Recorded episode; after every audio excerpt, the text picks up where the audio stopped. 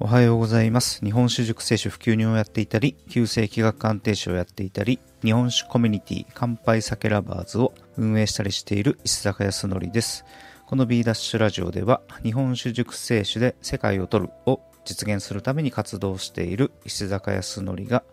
行動して役立った人生を加速させるための情報を毎朝コンパクトにお届けしています。今日のテーマは、自己決断が大切について考えてみたいと思います。今日は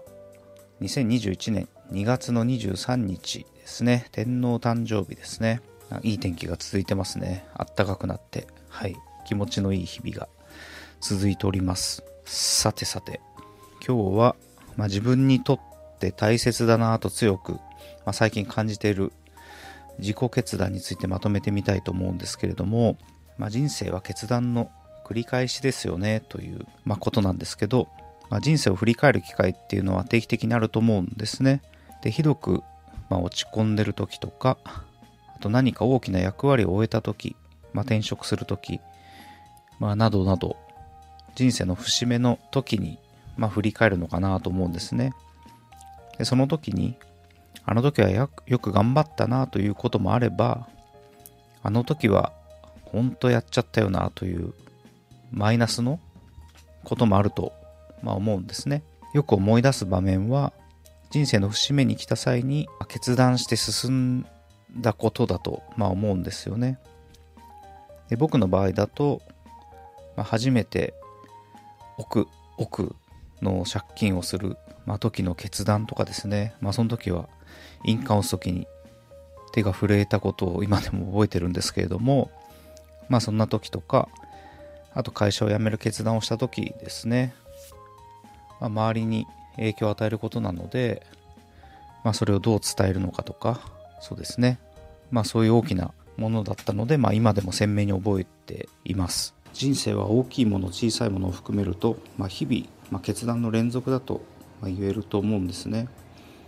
朝起きた時にスパッと起きれるかもう少しダラダラ過ごそうか、まあ、なども、まあ、一つの決断ですし何か新しい提案を受けた際に、まあ、やるかやらないかを決めるのも、まあ、一つの決断ですよね。で決断によって自分の人生が決まっていると言っても、まあ、過言ではないなと思うんですね。むしろ人生イコール決断と、まあ、言えるかもしれないなと思ったんです。まあ、そんな風に考えていくと、まあ、決断とっても重要な、まあ、要素であるなと認識ができるなと、まあ、思ったんですね。で人生の節目で大きな決断をしなければならない時、まあ、あなたはどうしてますか？という、まあ、部分なんですけど、まあ、昔やってしまった後悔は時間が経つにおいて小さくなるがやらなかった後悔は時間が経つにつれて大きくなると林真理子さんかな？が言ってたんですけれどもまあ、僕はこの言葉を知ってから確かにそうだなと思いやらなかった後悔をなくそうと、まあ、意識して過ごして僕はこの言葉を知ってから、まあ、確かにそうだなと思って、まあ、やらなかった後悔をなくそうと意識してきたんですね、まあ、ただ最近少し意識が変わったんです。でそれはやらないという決断もあるということなんですね。で僕は昨年新橋の改札口の目の前のスペースをま、貸してくれるという話をいただいて飲食店を期間限定で行うかを、まあ、1ヶ月半ほど真剣に考えたんですね。でまあやる前提で頭の中でシミュレーションを、まあ、進めていったんですけど、まあ、最終的にはやらないという、まあ、決断をしたんですね。でやらなかったので、まあ、何も結果は残らないんですけれどもいろいろ考えた上でやらないという決断に至ったということですよね。まあ、この時はだいぶ神経を使ったと記憶してます。でこれをやらなかった後悔に含めてしまうと、まあ、何でもやれになってしまうなと思ったんですね、まあ、これだとあまりにも無謀ではないかなと。まあそう思えてきたってことです。で今回のやらなかった決断っていうのは、まあ、今後も記憶に残ることだと思うんですけどまあ、これをやっぱりやっとけばよかったという後悔には、ま、なかなか至らないなと思ってます。まあ、それはなぜかなと考えていたんですが、まあ、一つの答えが出てきたんですね。まあ、それは自己決断したか否かなということです。どういうことかというと、まあ、今回の飲食店出店の件は熟考した結果、まあ、辞めると決断してお話しいただいた方へも理由を含めて伝えてお断りしたんですねただもしこの時に、まあ、誰かに判断を委ねて例えば話をくれた方のご利用しに乗っかる形で進めていたらうまくいけば、まあ、その方のおかげうまくいかなかったとしたらその方のせいだというような、まあ、気持ちが働いてたと思うんですね。逆に相談をして強く、まあ、止められて自分の意思ではなくその人に言われたからやめたとすると後々あの時はやっぱりやっておけばよかったなどと勝手な妄想が働く可能性もあるなと、まあ、そう考えると後悔しない人生にするためには自分で決めるやっぱ自己決断が重要なんだなという結論に至ったわけです。で仕事の変化のきっかけが来た際に、まあ、人の言いなりのままに進める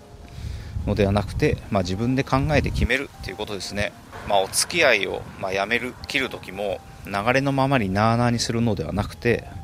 ましっかりと自分の考えを伝えて、まあ、綺麗さっぱり別れるとかですね。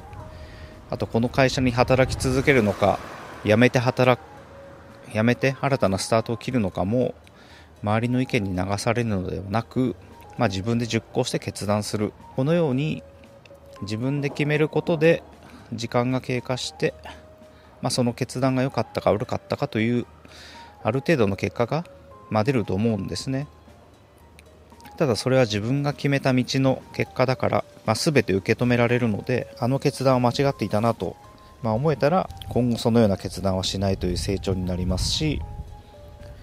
まあ、もし他人の意見で進んできた場合は、ま、そもそもの検証ができないですよね。さらに言うとあいつのせいだみたいな感情が、まあ、湧きかねないってことですね。だから最近の、ま、僕は決断をしっかり行う、ま、意識を持つように、ま、しています、まあ、どうしても争いが嫌いなのでなあなあで過ごしてしまうことが多いんですけれども、まあ、なあなあで過ごすとその点はずっと引きつ引きずる、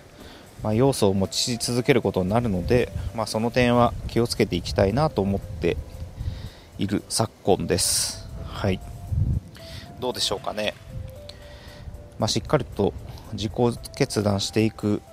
まあ、意識というものを持ってまあ、行った方がいいんじゃないかなというお話でした。で僕はこれから酒屋を始めるにあたり、まあ、物件の決定の、まあ、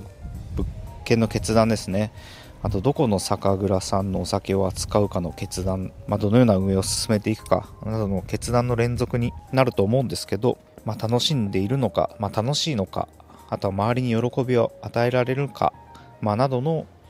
ま指標を持ちながらですね、ま決断していきたいと思っています。はい。ということで、まあ、自己決断の重要性をちょっと考えてみました。いかがですかね？